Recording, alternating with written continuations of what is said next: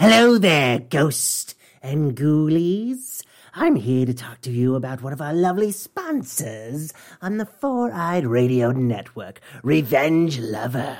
Stand out from the crowd. For samples and inquiries, please visit RevengeLover.com. Mention you heard it on the Four-Eye Radio Network to receive 10% off your order. Now enjoy the rest of the program.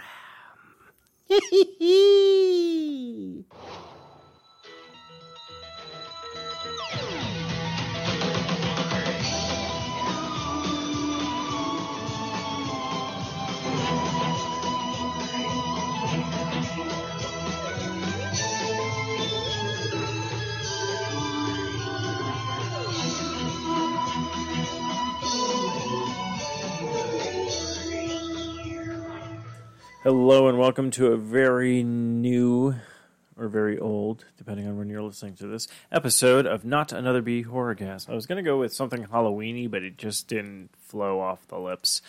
I think I'm a little bit ahead of myself. This is going to be a fun show, kiddos. Of course, I am Steve-O, and along with... Christopher Lee, welcome back from the dead. It's great to have you on... the podcast. Just going to point this out. Your voice is a little different than I expected in person, but you know what? That might just be the real you. So, well, once you die, you kind of revert back to puberty. So now I sound like a girl. Weird. I know, right? Anyway, so you can listen to the show on 4radios.com, Facebook, Twitter, Spreaker, iTunes, Stitcher, Zune, Marketplace, BlackBerry Podcast, Blueberry Podcast, Mirror Guide, Double Twist, YouTube, Swell Radio, Player FM, Google Play Music, Google Podcasts app, Spotify, and Podchaser. And also, don't forget to check out the sponsors on the show. If you want to go to Amazon, you go to Amazon, you go to 4iRadio.com, click on that Amazon banner and shop like you normally do. Or you can throw us some bucks with this coffee thing that I keep hearing about. I don't even know if there's any money. In fact, it might just be money that's going into Eric's pocket so he can buy a ticket to Tahiti, because I think he wants to escape the realm of his household. Of course, if you're looking for us, you want to tell people about us, you want to be like, hey, I'm not on Facebook, but I know people who are on Facebook, so I'll tell them about Facebook. And then they can go to facebook.com/NotAnotherBeeHorrorcast. If you want to follow us on Instagram or Twitter or have other people do it, that's cool too. We're at BeeHorrorcast. And if you want to shoot us an email, tell us about any movies or bad movies or good movies or horror stories or your own horror stories or ghost stories or alien encounters, or you just want to write us and be all like, here you go, here's a letter of recommendation. Then you can go to notanotherbeehorrorcast@gmail.com. And now with all that greatness out of the way, kiddos. Chris, you mind if I call you Chris, or do you want Lee? Mr. Lee? I feel like Mr. Lee is a little bit more proper. Was he knighted? I can't remember now. Oh, Sir Lee.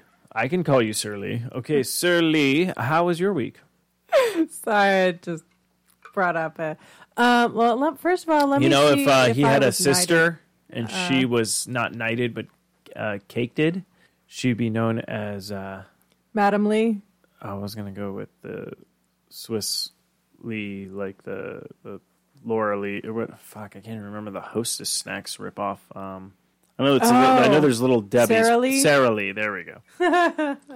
But you killed the joke. I apologize. I wasn't sure what direction you were going. Way too centered for this episode, so I wasn't sure which direction. No, I'm going, so. Already saying it's on me as well, because whew, a little too centered.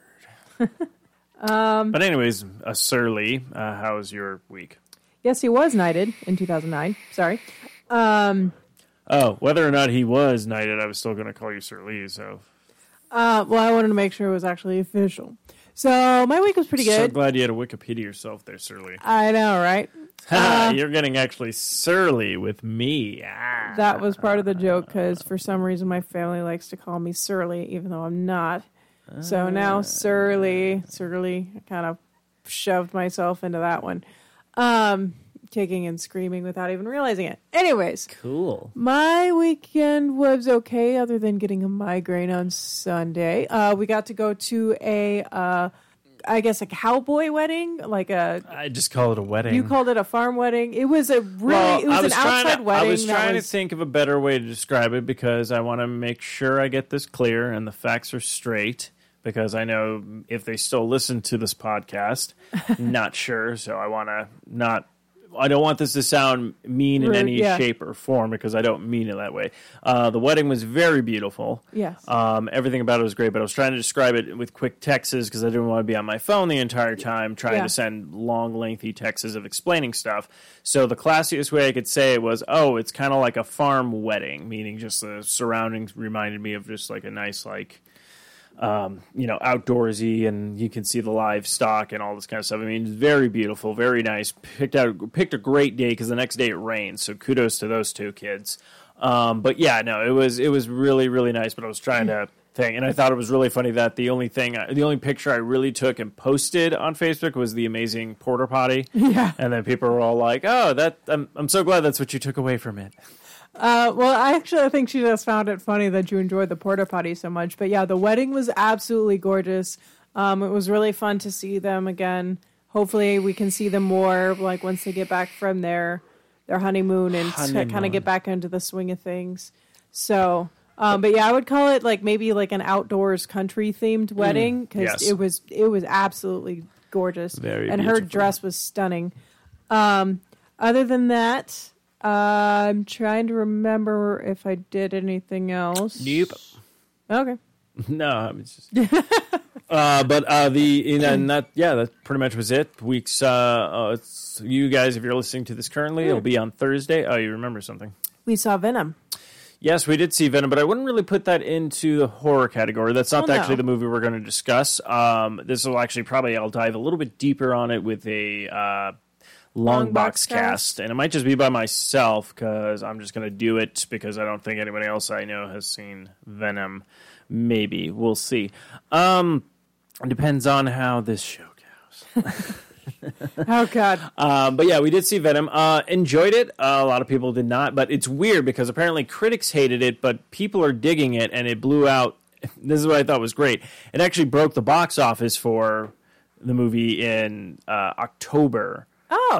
Sony, I don't think, has done that with any of their movies or whatnot. So I thought it was actually kind of funny if it beat out. I'm not sure if it did or not, but I will find it funny if it did beat out A Star is Born, that new Lady Gaga film. And I almost said Brett Michaels, but that's not it. Bradley Cooper. There we go.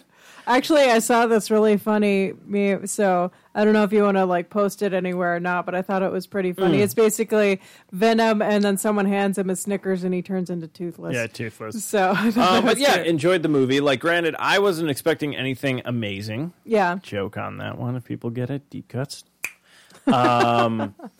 But, I mean, I'm glad they actually stuck to pretty much his origin story minus Spider-Man. And I like just saying that because it doesn't ruin anything, because if people don't know the character, then they can be like, oh, okay, that's the actual story and stuff like that. And then the interaction with Venom, I mean, it was really well done. Yes, the storyline was a little weak. But, I mean, again, you're making a solo film about a character where his backstory is part of another character pretty much. So it's really interesting how they did it. I'm excited if you haven't seen it, make sure you stay till the credits. Boom, there's a little post scene or whatnot, which again sets up some stuff for possibly another movie, which I'm like, oh, okay. So I enjoyed it, and I got exactly out of it that I wanted, because I wasn't expecting anything like oh my God, this is the movie that's going to change superhero movies. Right. So I'm just all like, you know, I'm happy that the character looks like they're actually caring about it. The only problem I have with it is I know they wanted to go for an R rating, and not for gore factor, I would say the least, just because of what this character is. But I think Sony wanted to play it safe. Yeah. And release it as a PG-13 movie. So it's really interesting that there's at least 20-something minutes or even more minutes cut out from the film. So I'm curious if they are going to release a director's cut of this. They better. I think they most likely will. And it actually might even add to the movie. And that might be the point where Sony goes, oh, if we did this, we wouldn't have gotten the ratings that we got. So maybe the second one should go down this route kind of thing. Yeah. But, yeah, I mean, it was good and enjoyable. I mean, what did you think of it? I enjoyed it. I agree that it probably should have been rated R, not because I necessarily think the gore and violence should have been more or anything like that, but because I honestly think that it would have worked better for the character if it was. So, and I know that they're also in talks of doing a Morbius film and also doing the Carnage film as PG-13, which seems like it would take away from the storyline and take away from the characters. Yeah, it would, as PG-13. It would definitely be a bad move on Sony's part, which is weird because it's like you saw what Marvel already did with Spider-Man. Like they're like, hey, let me borrow this. Let's just get this property back. You'll make some money. We'll make some money. It'll be all in fun and everything like that. And they nailed it. You're like, holy crap, the Vulture was fantastic. Even shots for the next one coming out, it's like you have Mysterio and he's in like the actual like suit. Like it's not like we're going to make this for the superhero wise. We're going to make it look like it should, how it functions in the movie, but still looks original to like the actual costume, you know? And also to bring up another superhero movie, Deadpool. And Deadpool 2 were both rated R, and they did fantastic box office-wise, so I don't know why they're limiting. This is the thing, though. Deadpool, yes, it worked, because Fox gave them a very low budget for the first one. True. And they kind of stonewalled them on a lot of stuff beginning the movie, but as soon as the movie... And they released it. Now, granted, it worked out for Deadpool's favor, because February, like that issue... I think it was like 25 years ago was the anniversary of when Deadpool was released. Makes sense. And they marketed so well for it where they were talking about a Valentine's Day movie and all this. Like they did, like they took the shit show that they had gotten and turned it into gold. And yeah, they released it in February because they know movies they don't think are going to do well in the summer. They'll release them in the beginning of the year, hoping to maybe people going, oh, I haven't seen anything. Well, I'll check this out and kind of get that kind of buck going. And some of them do successful and some of them do terrible. But, Deadpool was something. And then the next movie, you see what they did with everything then. They kind of had a bigger budget. They were like, okay, but they still wanted to keep it to its classy kind of roots and stuff like that. Now, I feel like if Venom, they were able to let him do that. Even if they, and this is the funny part, you could have easily done a thing where, like, I understand the Marvel's universe right now is skewed, if you want to use that word, due to the fact that, spoiler alerts, if you haven't seen Avengers Infinity War, it's already been released, it's been out since April, but I will still give you spoilers, so I would say skip the next 2 minutes of this. 1, 2, 3 spoilers. And if you're still listening, it's on you. Everybody dies. Half of everybody dies, of course. So, of course, with Spider-Man being KO'd, it's like, where is the Venom suit coming? But if they actually waited maybe another year until Infinity War 2 came out and had him get the symbiote, and then they can start the ground running with the Venom movie of Spider-Man, like, getting rid of the suit, and then it does a little bit of a backstory through that, so you don't get a full-length movie of the whole, like, him with the suit and everything like that, and then you could start it off with... you know, all the shit that went wrong with Eddie, and then the suit, you know, it falls on him and so on and so forth. So, or even you could have taken it back even further and been like, before we do Infinity War, let's release Venom, or let's release, basically in Spider-Man Homecoming, you could either, actually you could, well, I don't know, because you probably have to do a Spider-Man / Venom movie, so then you could do like, even if you did like Spider-Man 2, like Far From Home, like if it was before Infinity War actually started, then you could have like the roots of, okay, this is where the symbiote came from. I like how you want to go a more backstory. Well, yeah, but I like how you want to go a more complicated route than just what I just said, where you're just like, just do this. Well, yeah, but I mean, like I'm saying, if they didn't want to move the date, like the release date of Venom. Well, no, I mean, you were gonna have to do it anyways to fit Spider-Man to that story because it's like we said, how they did Infinity War. And then the next Marvel, I mean, the only other thing that was simultaneously happening at the same time was the Ant-Man movie. And then, the next one up is, Ms. Marvel. So it's kind of like, okay, so it's either you push Venom forward, but then it's like if you kept everything the same, because you would have to switch a lot of stuff around then. Because you would have to have Spider-Man prominent in more movies than just Civil War to begin with before he got Homecoming again. Because there's a lot of background work, because then you're like, well, you just kind of gave me this new character, and now he has this weird symbiote thing. It's like this whole complicated thing at the beginning. That's why I was like, if you give him another year out to release Venom, you can build up to that story kind of thing. Yeah. I'm just saying, I mean, like, if you wanted to do that, I was just trying to figure out how like, a bunch of the movies could stay the same, but as soon as you have to do something right before Captain America Civil War for Spider-Man to be first be prominent in it before that shows up. Well, no, I wasn't saying that. No, I was saying with Spider-Man Far From Home, have that movie introduce the suit and not change the date of that, but basically just be like, this is the background of it. But and then never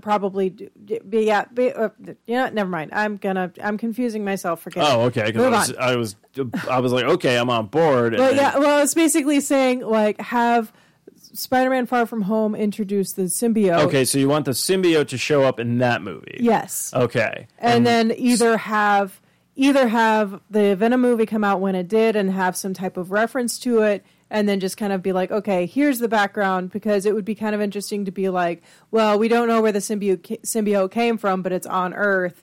And then be like, kind of like basically make people wait for like the explanation of it. Or you could have, I like this idea. And then instead of it like an explanation, the suit just tells him. Yeah. And he can just say, I'm from a planet. I fell down here. I was actually bonded with another human. That's actually how most of my abilities came to be, because I learned from them.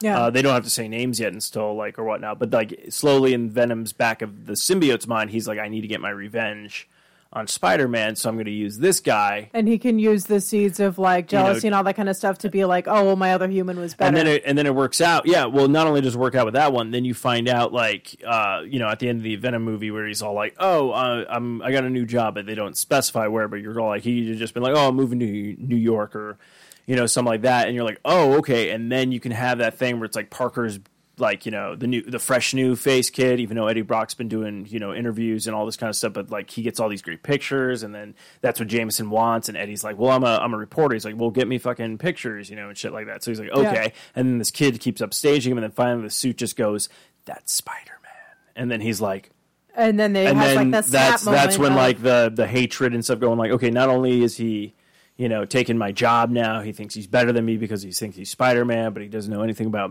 like we are Venom, and then, I can totally see that then if you want to do that. So, okay. Yeah, that was kind of the thought process that I was trying to communicate. I just couldn't. That's why I was like, I'm on board. And then you were just all like, no, I'm done. I was like, no, I want to know where this is going. So yeah, no, I could. Okay. I like that. That's actually kind of fun. Yeah, that was my thought process, or like we said before, like how... But again, we're not going to get any money. Or like I said before, for writing we're something like, good. Right? But like with the Spider-Man Far From Home, he ends up in California. That's how he ends up getting the symbiote. But Eddie Brock starts hating him because the symbiote moved on to Peter instead of him. And then once the symbiote comes back, he's constantly comparing him to Peter, which is just kind of fueling the rage that Eddie Brock has towards the symbiote. But most likely they won't go either of those routes. But yeah, just a thought process. So anyways, now that we're back on track with the horror podcast instead of... No, it works because there wasn't really that much news. But then, of course, everybody... That was longer than 2 minutes, so we probably spoiled a shit ton of stuff. You know what? Fuck you guys. Stuff is out on video on demand. Fucking look it up. Anyways, but... we have some news, and of course, the movie we watched this week was actually The Mummy, 2017 release. We'll talk about what we liked about it, what we didn't like about it, talk about what our rating system will be, of course. Woo. We'll give the rating system of other people's, and we'll talk about The Mummy. So if you haven't seen it, we'll, of course, give you spoilers. If you're looking to watch it, and be like, well, I don't want to pay anything for it. Well, if you have HBO Go, it's on there. Go check it out. But without further ado, we'll dive into some of our horror movie news. We also do have an eerie news of the week, and also, sadly, we do have a rest in the arms of the crypt. But we will probably do some horror movie news, talk about that, and then end on eerie news of the week before we jump into the movie. So we don't end on a downer. But without further ado, kiddos. It's time for horror news. All right, we are back. So one of the things is kind of interesting. So George R. Romero passed away, but when he left, he actually left behind 50 scripts and even completed movies you've never seen. Wow. And it looks like with any of his wife, Suzanne, has just teased that Ramon left. Sorry, the stupid ad moved the thing I was reading. Romero left behind both scripts and never-seen films. George has many scripts and very many scripts that he's written, and so you never know what's going to pop up. Road of the Dead is in the works as we speak right now, and she continues, George was a prolific writer. He loved to write, and we have 40 to 50 scripts that he's written. A lot is very good. He had a lot to say, and he doesn't. Still does, because I'm going to make sure of this as my mission. So now it looks like she's going to be like, yeah, let's see if we can get any of these things, you know, made and stuff like that, and let like his legacy live on a little bit longer. I guess you could say in his own way, his movie scripts that he has written about pretty much the living dead is even will live on, even in death, he will still be living. So he's become everything he wanted to be, a zombie. Yeah, that's true. Yeah, he's living on through his scripts. Yeah, so I thought that was kind of a cool, interesting thing. Yeah. This is actually a really cool idea. Speaking of Todd McFarlane, a couple of things are going on.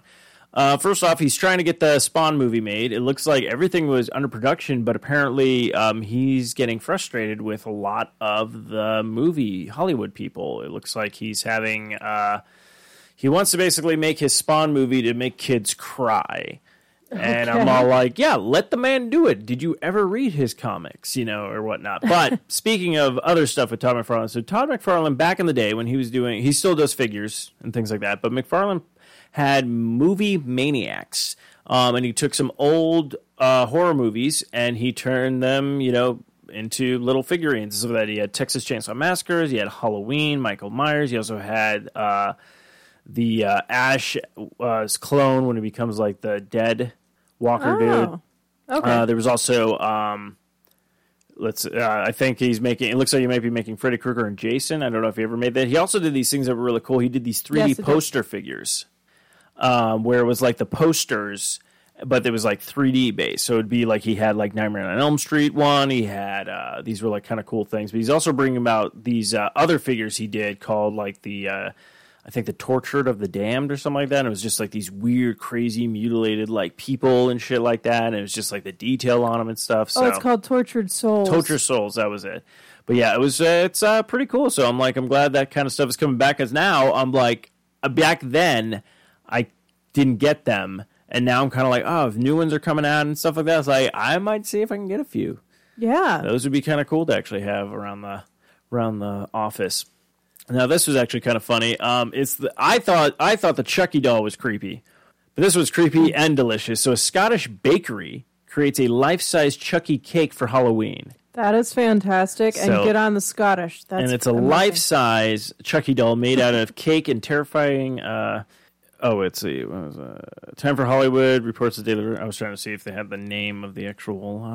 32-inch cake, which is made to scale. Oh, here we go. Looks like it's called Designer Cakes by Paige. It's down at the bottom. I probably butchered that. Let's see. Chucky year is in the windows, and so is Slime. I like how they say slime and not Slimer from Ghostbusters. Yeah, you can see Slimer in the picture. Yeah, it's called Designer Cakes by Paige. Oh, Paige, okay. It took 40 hours to construct the Chucky cake using an internal frame which is covered by vanilla genoise. I don't know. genoise cake, and then a layer of fondant. So it looks really good. And last year they we would have done a Halloween cake, but last year I made a life-size Pennywise from the film It, she told the site. So that's so cool. That's really cool. But again, of course, if you're looking for more details on these stories and the pictures and all that great stuff, it is all on our Facebook page. Now, this is actually, I think I'm going to save this for last because two things happened. One happened yesterday, and then today was the other thing. They're all both posted on the Facebook page right now, but this one's actually interesting. Now, depending on how people feel about it. Now, I've never read the book. I've heard the book is very good. It's very well done. It's basically stuff that's happened after the fact of the zombie apocalypse or whatnot. But of course, they are starting to film with David Fincher to direct World War Z 2 begins. Now, I again didn't read the book, anything like that, so I have nothing else to go off of. Everyone tells me I should get the book. I might just buy it on tape because knowing me with books, I can't finish anything. I'm sure if Kevin Smith was a friend of mine, he'd be like, did you finish my book? And I'm like, nope, because I should have gotten the audio. But we're not friends, and we probably never will be.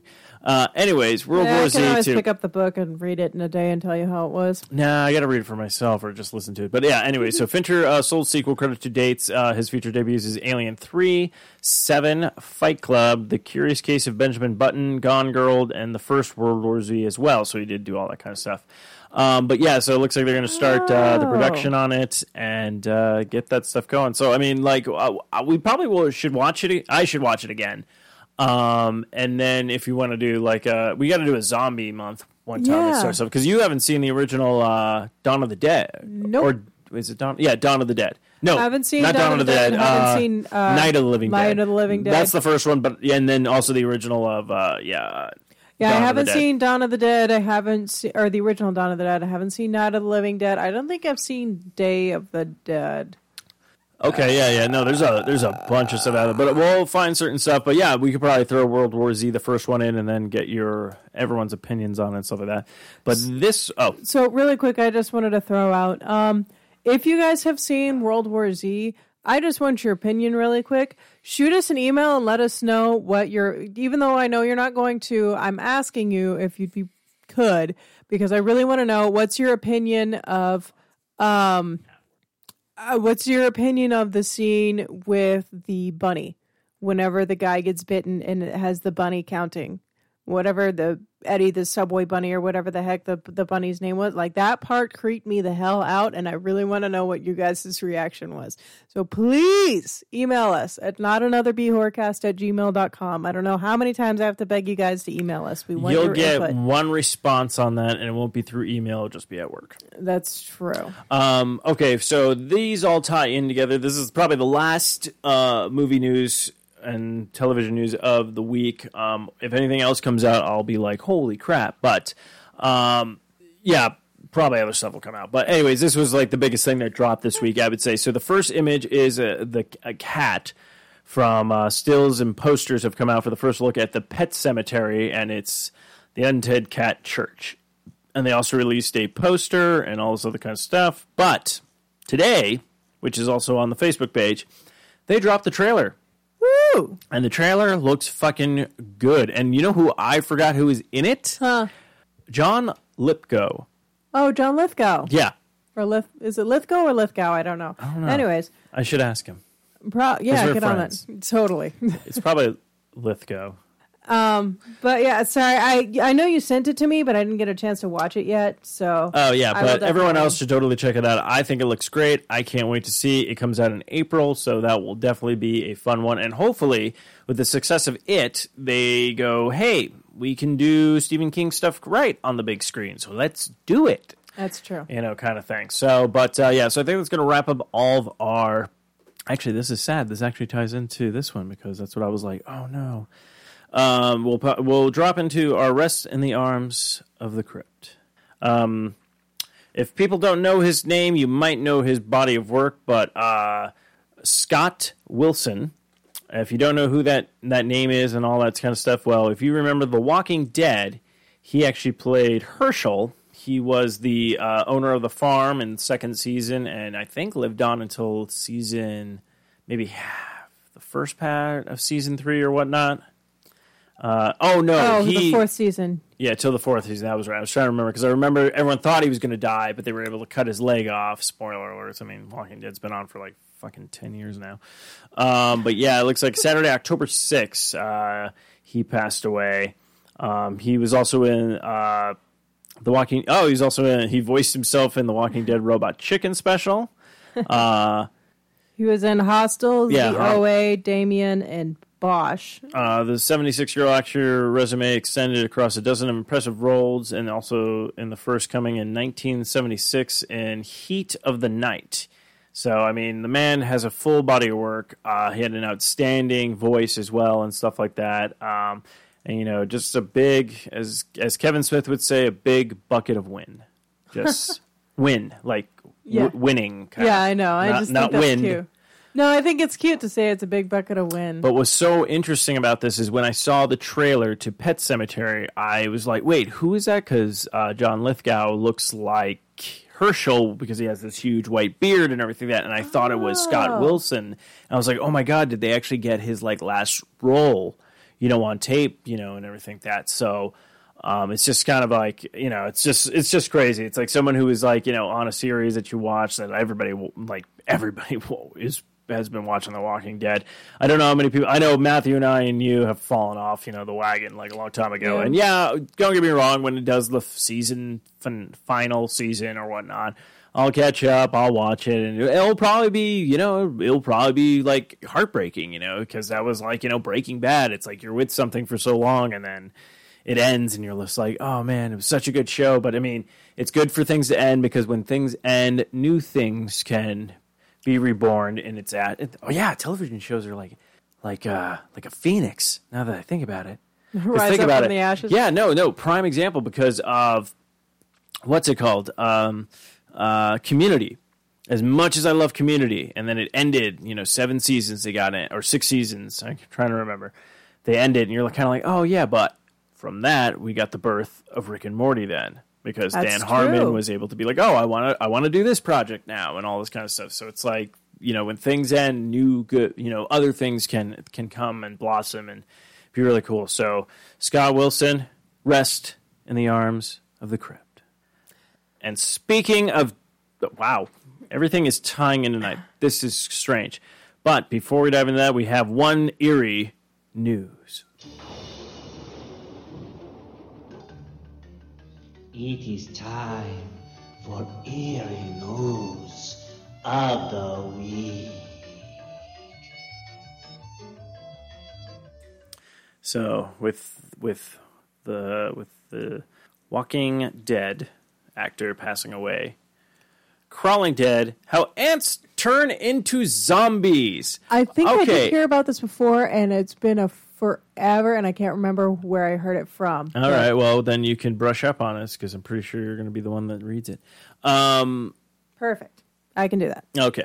So, yeah, as much as everyone doesn't like ants to begin with, because there's, like, ants, fire ants, there's ants in Africa that will literally eat you, you know, there's all this shit. Then I found out about fire ants. This was crazy. I brought it up on Life is Shit.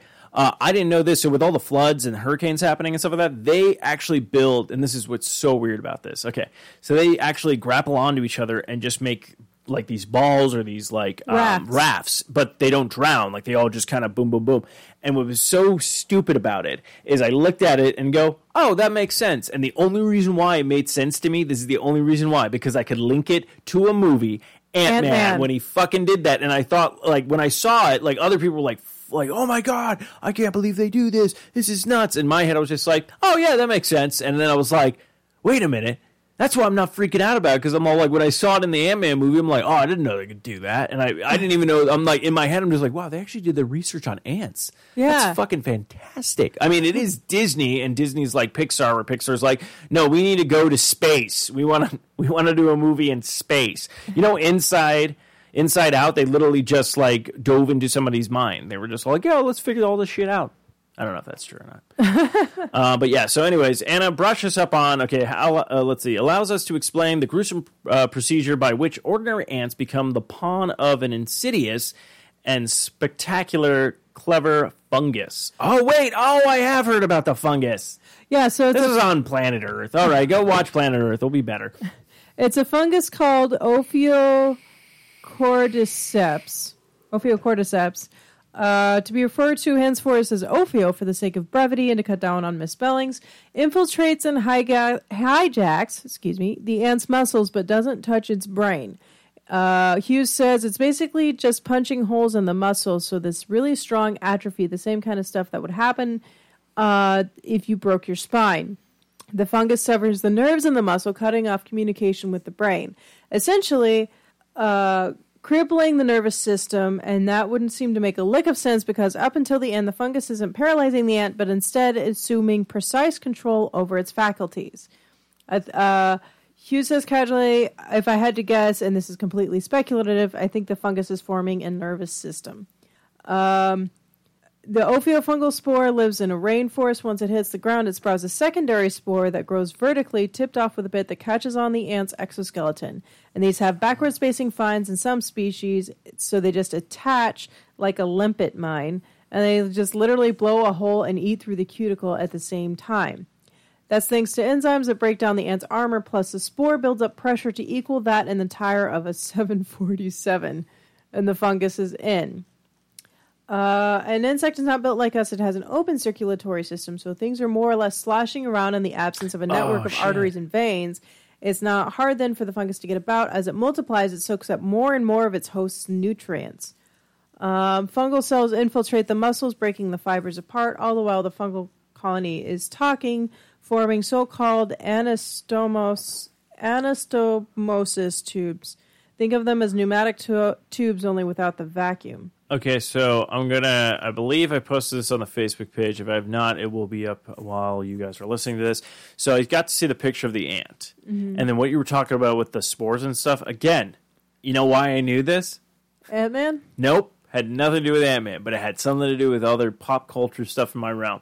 The Last of Us, that's how they got their zombie stuff. And I'm looking at the ant, and that's where some of like these things called clickers almost look like, where it's just like, because it's a spore that just takes over your body and stuff. Oh my God, I've learned all these facts from weird things that I didn't have to go to school for. In your face education. Now that's why I work where I work. Oh, interesting. Okay, so after, let's see. No, you're good. So in any case, it continues to multiply, spreading farther and farther, eventually reaching the brain where it stops. So the ophiofungus, for all its powers of mind control, never invades the ant's brain. Instead, it grows around the thing as a sheath. After all, the fungus wouldn't want to risk crippling its vehicle. After 3 weeks of growth, the fungus will make up perhaps half of the insect's weight and is now ready to flip the switch and essentially take over the ant's body. Up to now, the ant has acted normally, no stumbling, no aggression, nothing that would alert its colony to an intruder. The fungus within has been able to diversify into different tasks. Some bits mine nutrients, some attack muscles, some surround the brain, ready to release a chemical bomb. When that bomb drops, the ophiofungus induces the ant to do the unthinkable, not only leave its beloved colony, but to sabotage it. Away from the watchful eyes of its comrades, the ant now begins staggering. It may convulse its way up a tree trunk, tripping along a branch and onto a leaf, sinking its mandibles into the vein.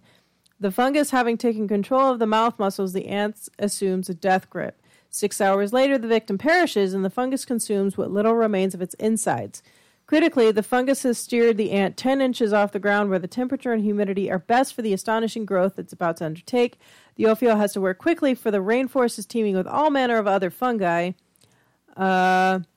Blah, blah, blah. But the parasite has prepared a cross-section and ant at this point, and you'll find that among the white hyphae that has replaced the ant's insides is a band of orange, which is packed with carbohydrates and probably feeds the maniacal growth of the fungal stalk that erupts out of the back of the ant's head. Holy shit. Hyphae also pour out of the ant's mouth, further securing the mandibles to leaf and proliferate as a sort of fuzz on the ant's cuticle, protecting the prize from invaders. The ophiostock matures and begins releasing spores, which descend onto hapless ants marching below. Cooperation drives the whole operation. The ants 4 days. So basically, the system that the ants have, where it's a worker. So if there's an ant that's acting oddly, it's an indication that the ant is host to something nasty that could destroy the colony. So a worker will pick up the ant, drag it outside the colony, and dump it in a graveyard of other diseased ants.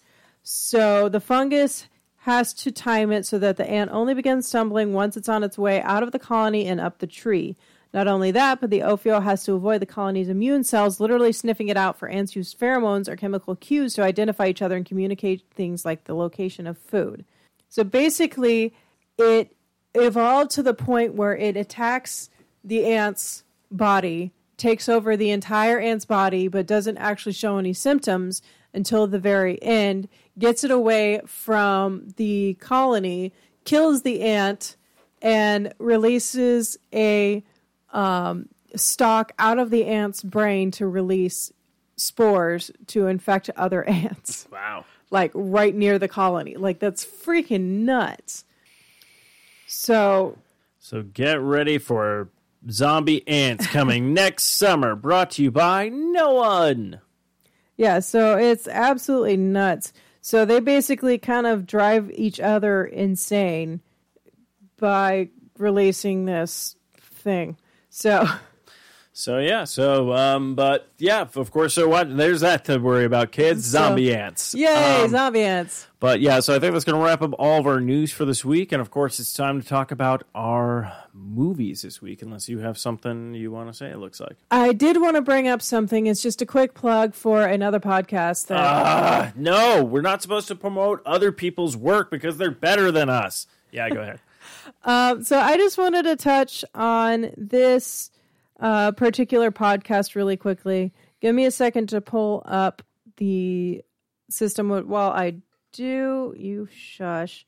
All right, while you do that, of course, don't forget to check out Revenge Lover Design. Stand out from the crowd. For samples and inquiries, please visit revengelover.com. Tell her you heard about it on the 4i Radio Network or any one of our great shows and get 10% off of your purchase. In fact, actually, I have one of Raven's, two of Raven's shirts that she designed herself. This cool kick-ass alien hugger one, face hugger, and this also cool kind of Pokemon style one. And I was actually able to finally fit in the Pokemon one because I have lost about 23 or 24 pounds, I think, ever since doing the diet. So so definitely check out Revenge Lover. She's got some good stuff. And they're affordable and good and great quality, actually, which I was not saying I was surprised, but the company she goes through to make her stuff and things like that, like really good stuff, tagless T-shirts and all that kind of great jazz and really quality, top quality stuff. And her designs are awesome. So definitely check out all that kind of stuff. And okay, so back to Anna and her derailing of the show. Yes. So back to my derailing. I just wanted to touch on really quick. There's a podcast that's called Small Town Dicks, and it's by Yeardley Smith and Zibby Allen. And if you recognize the name Yeardley Smith, it's because she's the voice of Lisa Simpson on the show The Simpsons. Don't! So... I just want to say it's a really fantastic podcast. They have a lot of listens, but I mean, not very many likes on their Facebook page. So that's why I want to bring them up a bit because they're a growing podcast. Well, the thing is, what I've learned about is so many people will like your page. Other people won't like your page. They'll listen to the podcast, understand with not having social media and all that kind of stuff. But it's not until you reach a certain status that people take notice, and it's either because they want to congratulate you on your hard work or they're just trying to figure out how can I slink in here. That's true. So there's all that kind of stuff. But yeah, no, I mean, definitely check that out. As soon as you said the voice of Lisa Simpson, I'm like, that's going to be amazing because as soon as I started listening to it, I'm going to be all like, oh, Lisa's telling me stories. Yeah. Well, it's really interesting because they're talking to two detective friends that they have that are actually identical twins.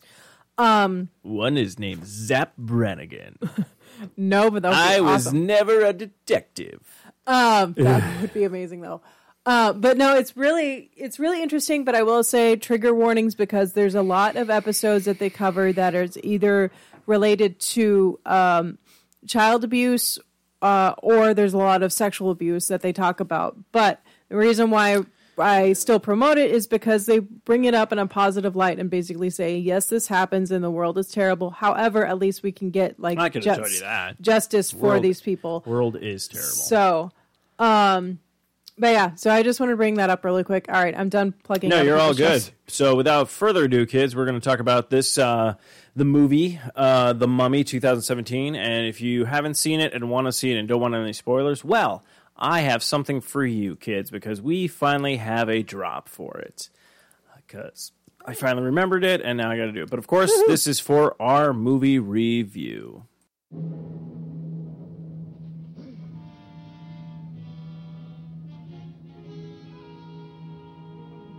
I bid you welcome. I am Dracula.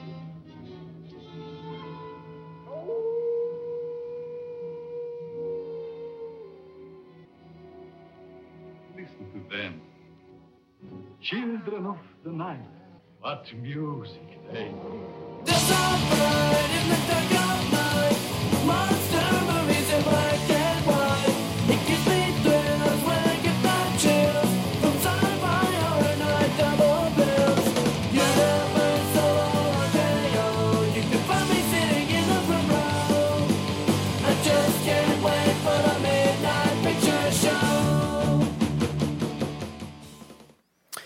wondering what that was from, that is from a band called Teen Idols. And I finally remember the song, and I was like, I like that intro, and it's perfect because it says Midnight Movie Show. And since we do movie reviews, I figure we finally need a sound drop. So I like that very much. We now have it. And I do love the intro with from Dracula with Bela Lugosi with that great, great dialogue of his where he's just chewing the scenery when he finally meets everybody for the first time. He's like, I bid you welcome. So, but yeah, so yes, we watched the 2017 Mummy. Now, this was supposed to be a quote unquote reboot of, I don't know if it's supposed to be from the original Mummy or if it's supposed to be the retelling of the Brendan Fraser Mummy. It seemed to have a little bit of both.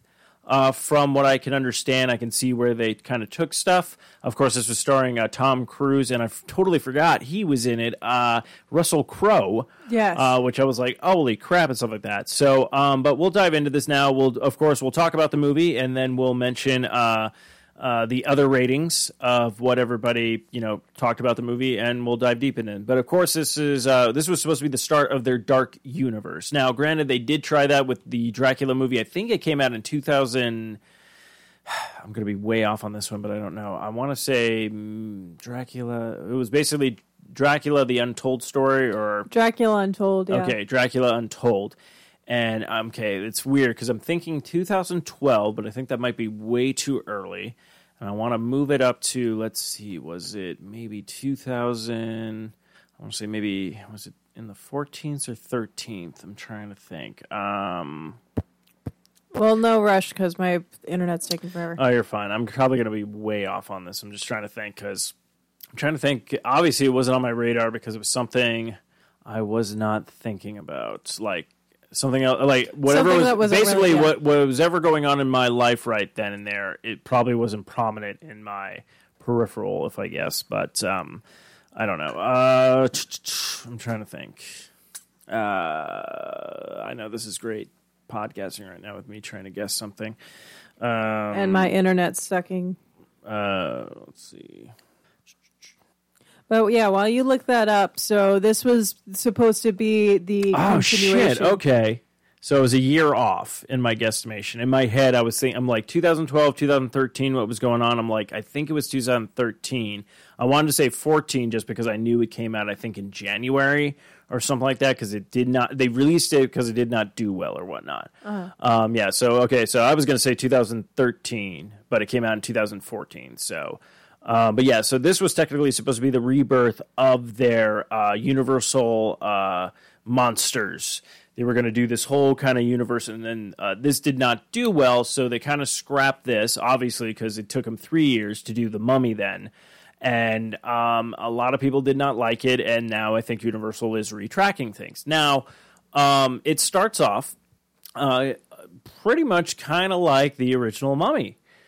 Gives you a little bit of the backstory, tells you about these characters. Basically, this princess, she was going to be the next, heir to the throne, being the next, queen of Egypt, so to speak. And then, of course, her father then had a son. Mm-hmm. And then instead of being like a rational human being, what you do, I guess, in those times is you conjure a demon and go on a killing spree. Well, technically, he's not a demon. He's just the god of death. Yeah, but so. But they still refer to it as a demon. Called him Satan. So. So, yeah, but I thought it was really kind of interesting, the backstory. I like when she, she gets the dagger and, like, the tattoos form all over her body. I like the thing with the eyes. I thought that was really kind of cool. But, yeah, then it cuts to, present day, which I found kind of interesting. Because I thought they were going to try to do it back in a certain time period, but they really wanted to bring it into our era, which was actually kind of an interesting take on it. Don't get me wrong, I did like the Brendan Fraser, where it was kind of like in the, I think it was like the 1950s or like, no, the 1920s. Yeah, it was the 20s. Yeah. That was, really fun and stuff like that. But, yeah, no, surprisingly, a lot of people didn't like it. I kind of had fun with this movie. Yeah, I did too, honestly. I thought like the cinematography was really cool. I like the design of like some of the Sphinx and like just like the Egyptian, trinkets they made and stuff like that. But yeah, I liked it how they made like this guy who was supposed to be like this treasure hunter, and then you just realize he's just kind of like this thief. throughout the movie, you know? Yeah. And they keep telling him that. They're like, you're a thief. He's like, no, I'm not. I was waiting for, like, Nicolas Cage to show up and be like, no, he's more of a, you know, treasure protector. Yeah. And Tom Cruise is like, get the hell out of here. Which is really funny because she was, the archaeologist chick was talking about it, and she's like, saying how it was like an Egyptian tomb. And I was like, no, we're more of like a tomb protector. Yeah, more of a tomb protector. In fact, I was supposed to be the original mummy. I was just going to come out like... You kind of are the original mummy. I am, yeah. It's crazy. I walk in the mirror and I'm like, where's my mummy? Oh, right there. And then at one point I had to just take the moment and go, are you my mummy? But yeah, so is there anything that... I'll get your opinion on and stuff before we dive in. But what are some things you enjoyed about the movie? What are some things maybe you didn't like about the movie? So one thing that I really enjoyed about the movie that I thought was really interesting was whenever they find the tomb and they go in, like she's making note of all these like weird things in the tomb. Like she's like, there's no provisions for the afterlife, which is a huge thing for Egyptians. Yeah. Then she was saying... that the statues were facing inward when normally they face outward to protect against evil. So since they're facing inward, it was basically containing the evil. Yeah. They also had like a giant pool of mercury with mercury dripping from the ceiling to try to... And she was saying, oh, well, mercury is used by Egyptians to contain evil spirit. And it was just really interesting to kind of have like basically a clarification of, okay, this is what the Egyptians... believed, or this is what their belief system was, and this is all the steps that they took to try to contain this. Yeah, no. So it was kind of an interesting kind of like backstory with like how they kind of kept things kind of the same from the Brendan Fraser, where it's all like, you know, quote unquote. I mean, granted, the other one was like he betrayed, like everyone betray me. Yeah, everyone betray me. Yeah, it was Tommy Wiseau's story. He would have been an amazing mummy. Actually, I think he should just play Frankenstein. What a story, Mar. Yeah, rawr. I am Frankenstein. I actually know I Frankenstein monster. Yeah, a lot of people not know that about me. They think I Frankenstein, but no, that's the doctor guy over there. And he's just a little chicken. He's like a cheep, cheep, cheep, cheep, cheep, cheep. Oh, hi, Denny. Only a select few will understand any of that. I will say Tommy Wiseau did get a little Canadian there in the middle. Oh, hey there, yeah. Oh, Mark. Oh, hi, Mark. Oh, hey. Hi, Mark. Oh, hi, Mark, eh? But, yeah, it was... okay, so, yeah, I thought that was really kind of cool. Yeah.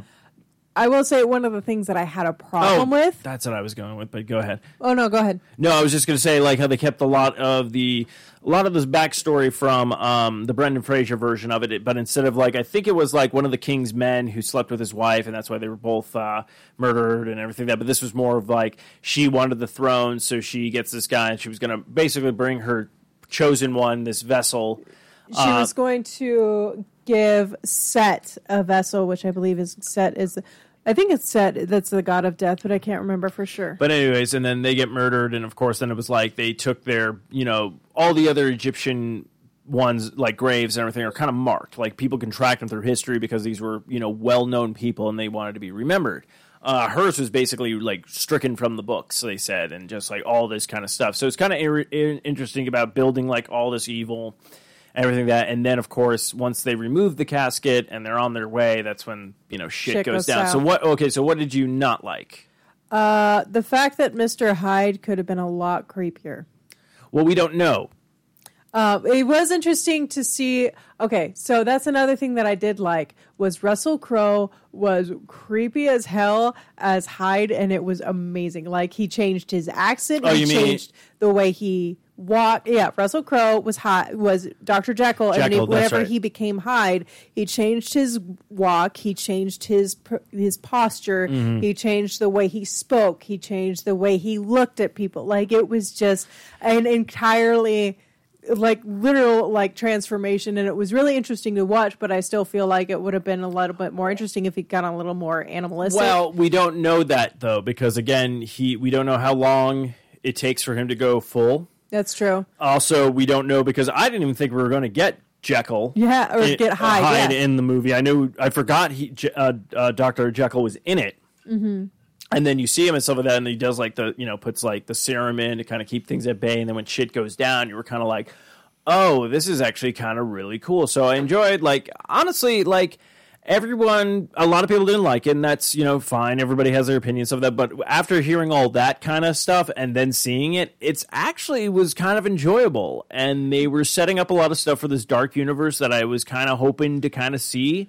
But I mean, if Universal is going to backtrack and try to reform stuff, that's fine too. But I was kind of like, oh, that, because they actually had a lot of twists and turns and ways the movie went that I didn't expect it to go, which I was like, oh, that's kind of interesting. One thing I will have to say, there were Easter eggs, which I thought was cool. Yeah. There's a part in it. Yeah, there was the part in it where this woman's in a fight with somebody, grabs a book, hits him in the face with it, and then drops it, and it's the book from the Brendan Fraser Mummy, and I was like, oh, that's really cool. I think it was the Book of the Dead that she grabbed. And then they did the, she did the whole, like, moving her, like, body in, like, the street, and then it had, like, the wind have her face on it. I was like, oh, okay, that's, like, like, that's a clever pull. Like, you know, okay, that's cool.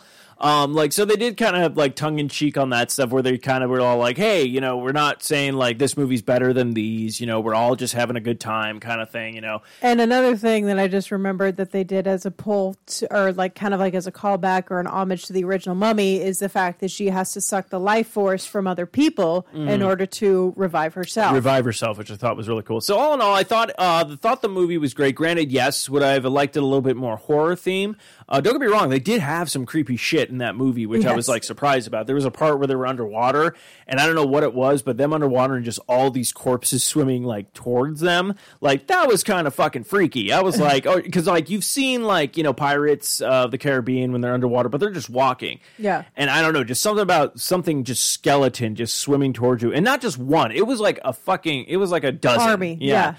And also the fact that like you could see. And again, like, I give major props to all of the actors in this movie because they did a great job. Like, you could see, like, Tom Cruise, like, whenever he was swimming, you could see the panic set in and you could see him start flailing more as he swam. And also, even the humor in the movie. They actually took a little page from, which I thought was actually kind of interesting now that I think about it, was they kind of did a, an American Werewolf in London. Oh. Where his friend... Have you ever seen that movie? No, I haven't. Okay, we should watch it after the podcast. So, spoilers on this one. But his friend... They both get attacked in American Werewolf in London. His friend dies, and he's the one that gets bitten and has to turns into the werewolf then and tries to figure out what's happened. But throughout the entire movie, he keeps seeing his friend will pop up and be talking to him, but every time he does, he's decaying more. Oh. So I thought that was a clever pull that they did that with his friend who died that was telling him, like, oh, hey, you got to do this and you got to be careful. But it was just such this good, like, back and forth between the two that I was like, oh, I kind of enjoy that. I thought that was... Yeah, so I think they added the humor in it pretty well. Yeah, granted, yes, over-the-top action, you know, because it was a plot was flimsy at points. It was flimsy at points, but I'm like, but overall, I actually kind of enjoyed this movie. Now, will it be a movie that I go out and buy? No, but I'm like, if you got like 2 hours to kill and you want to just have a fun ride, like turn your brain off, I would definitely watch the Mummy 2017. I will say, if it's one of the ones that shows up on like Amazon Prime at some point or Amazon at some point, it's like, oh, $4.99 and you can own this movie, I'd probably buy it. Just because it does have a bit of like a rewatch value to it. So, but yeah, overall, like it wasn't nearly as bad as people were making it out to be. But of course, we're going to go ahead and talk about our ratings and then we'll wrap up the show. But before we do that, we'll give you the ratings of everybody else. What do you want to do for our rating system? What's going to be our 5 out of 5 this week? Camel spiders. You want to do camel spiders? All right. 5 out of 5 camel spiders. Okay. Because I was trying to figure out something else, and I was like, you know what? I kind of like camel spiders. All right. So kind of was the thing that triggered everything. So the Mummy from IMDb, they gave it a 5.5 out of 10. So not bad, 50%. Rotten Tomatoes gave it a 15%. Ouch. Audience, though, was 35%. Also ouch. So that's like about a 4.2. So I would say... probably about a 4.0 at this point. Yeah, it's at a 4.0. And then Metacritic gave it a 34. So I would say this probably sits at a solid like 50% between the three. Probably. Maybe lower than that. It would either be a 50% or a 4.5. Like kind of like a 45%. It's at... that kind of a... on the lower scale, yeah. You would... Okay, fine. We'll go with a 41%. So Anna, 5 out of 5 spiders, camel spiders. What do you give the 2017 The Mummy? Actually, I'd probably give it most likely a 3 out of 5. 3 out of 5? Uh-huh. And also thinking back on it, so we haven't done deaths in a while. How many deaths in the movie? Well, I'm trying to remember. The last movie we saw was Pumpkinhead, and we did not talk. Oh, yeah, because there was hardly any. There was like just the flimsy teenage. But anyways, okay, So the death count. Oh, yeah, that's right. We have those two questions, the death count. So I'm trying to think how many. Well, technically, everybody on the plane died except for Tom Cruise. Yeah. And, well, technically, Tom Cruise did die, but he came back to life. Okay, well, we're not going to count that because that's negative plus a positive equals nothing. Yeah. Because then the girl died and then she comes back. So it's kind of like, and then the one guy died and then he came back. So already those are wiped from the board. A lot of soldiers died. This had actually a big body count. Granted, you didn't see a lot of them. I mean, already there's two of the cops in the very beginning. Then there's random homeless people who get attacked by the zombie and she sucks out their life force. Then there's one of the guards gets the life force sucked out of him. There's a bunch of guards that there was 2 police cops that found the wreckage. Yeah. They get die. And then, the other guard. Already on a PG-13 movie, I can already count like 5 deaths. So, and I know there was more than that. That's not even including the extras that were in the plane. Yeah, that's what I'm talking about. Like all the extras and then even the city. We don't even know how many people died there. So, so for a PG-13 movie, they actually had a pretty high body count. Yeah, and technically she died too because he sucked the life out of her. That's true, yeah. Well, I don't think she's dead because technically she was going to be coming back for the more monster movies. That's why they kept the corpse. That's true. Anyways. I give it probably a solid like 3. I thought it was enjoyable, it was fun, and I did not feel like I wasted time seeing it. The movie is watchable, I will say that. I will say it also, I feel like it has rewatch value. Well, honestly, because I wasn't until they dropped the book. And then I was like, oh, shit. And I was like, oh, why didn't I look for Easter eggs throughout the movie? So it is kind of like, I could watch it again and try to see what other stuff. But it sucks, though, because the movie kind of ends and it has this kind of build up where they're building this dark universe. And I kind of was like, where's it going to go? And then it looks like there might be redoing everything. So we'll see what happens. That was the other thing that I wanted to touch on really quick. Yeah. I really enjoyed the fact that it didn't have like the typical Hollywood ending.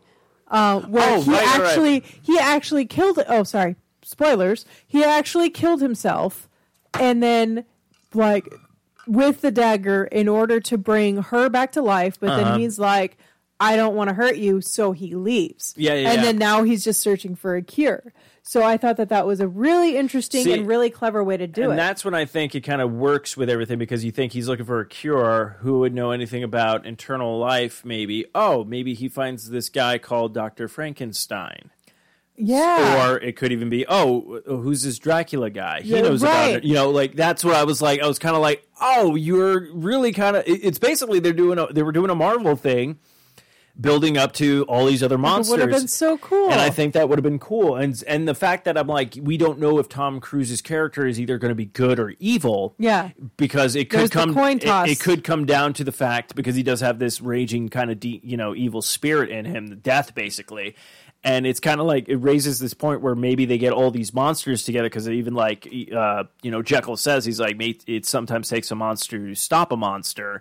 And maybe you think like he gets out of control and he's like, well, we have all these other monsters and they don't want the world to be destroyed because or whatever. Not like they kind of have it's like their Suicide Squad with monsters. It's basically the new Monster Squad. Too, yeah. So, I mean, the movie could go either way or all the monsters get unleashed and he has to come back and stop them or something. I mean, there's so many. Or it could even be like an Enchantress situation where he starts out on their side but then he switches or something and, just kind of interesting that you're kind of sad like it did have potential. You knew where they were kind of going with it and you're kind of like do you guys really want to take I know you guys don't want to take a bad hit Universal and then start there and try to quote unquote regain your footing. I mean, granted, DC did it. I mean, DC had a lot of boom, boom, boom before like Wonder Woman hit, and then they were just doom. They're like, we're just going to keep going with it. They're getting her stuff, starting to get it together. I mean, it's been a couple of movies. I'm sure Shazam is going to turn a lot of people around. That's going to be, I think, it's going to be their Ant-Man. With the comedy and the fun and stuff of that. And, of course, now with James Gunn, now look like he's talking, directing, and writing for Suicide Squad 2. He's probably going to make that his new Guardians of the Galaxy, and he gets to play with those characters now, and actually have kind of limited characters to play with, because anybody in the DC universe, he pretty much can be like, oh, can we put this person in the movie? I think it's going to work great with this. It just kind of sucks because I marvel. It's like what they were building with Guardians of the Galaxy. I was excited for the third one. So we'll see if they're going to keep. I think they said they're going to keep the script, but we don't know who they're going to get to direct or whatnot. But that's another talk for another podcast called Long Box Cast. But I think that's going to wrap up this episode of Not Another Be Horrorcast. I want to thank you all for listening. You be scaries. Anna, do you have anything else you would like to add before we wrap up the show? That's certainly to you. And I have nothing. Oh, okay. Well, I am Steve-O. And I'm Christopher Lee. And until next time, Carpe Noctem.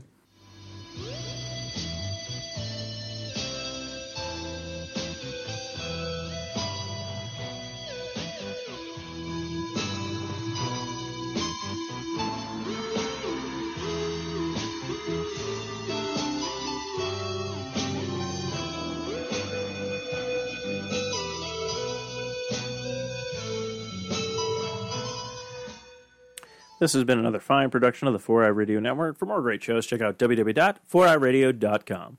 Yeah, I'm more of a podcast protector.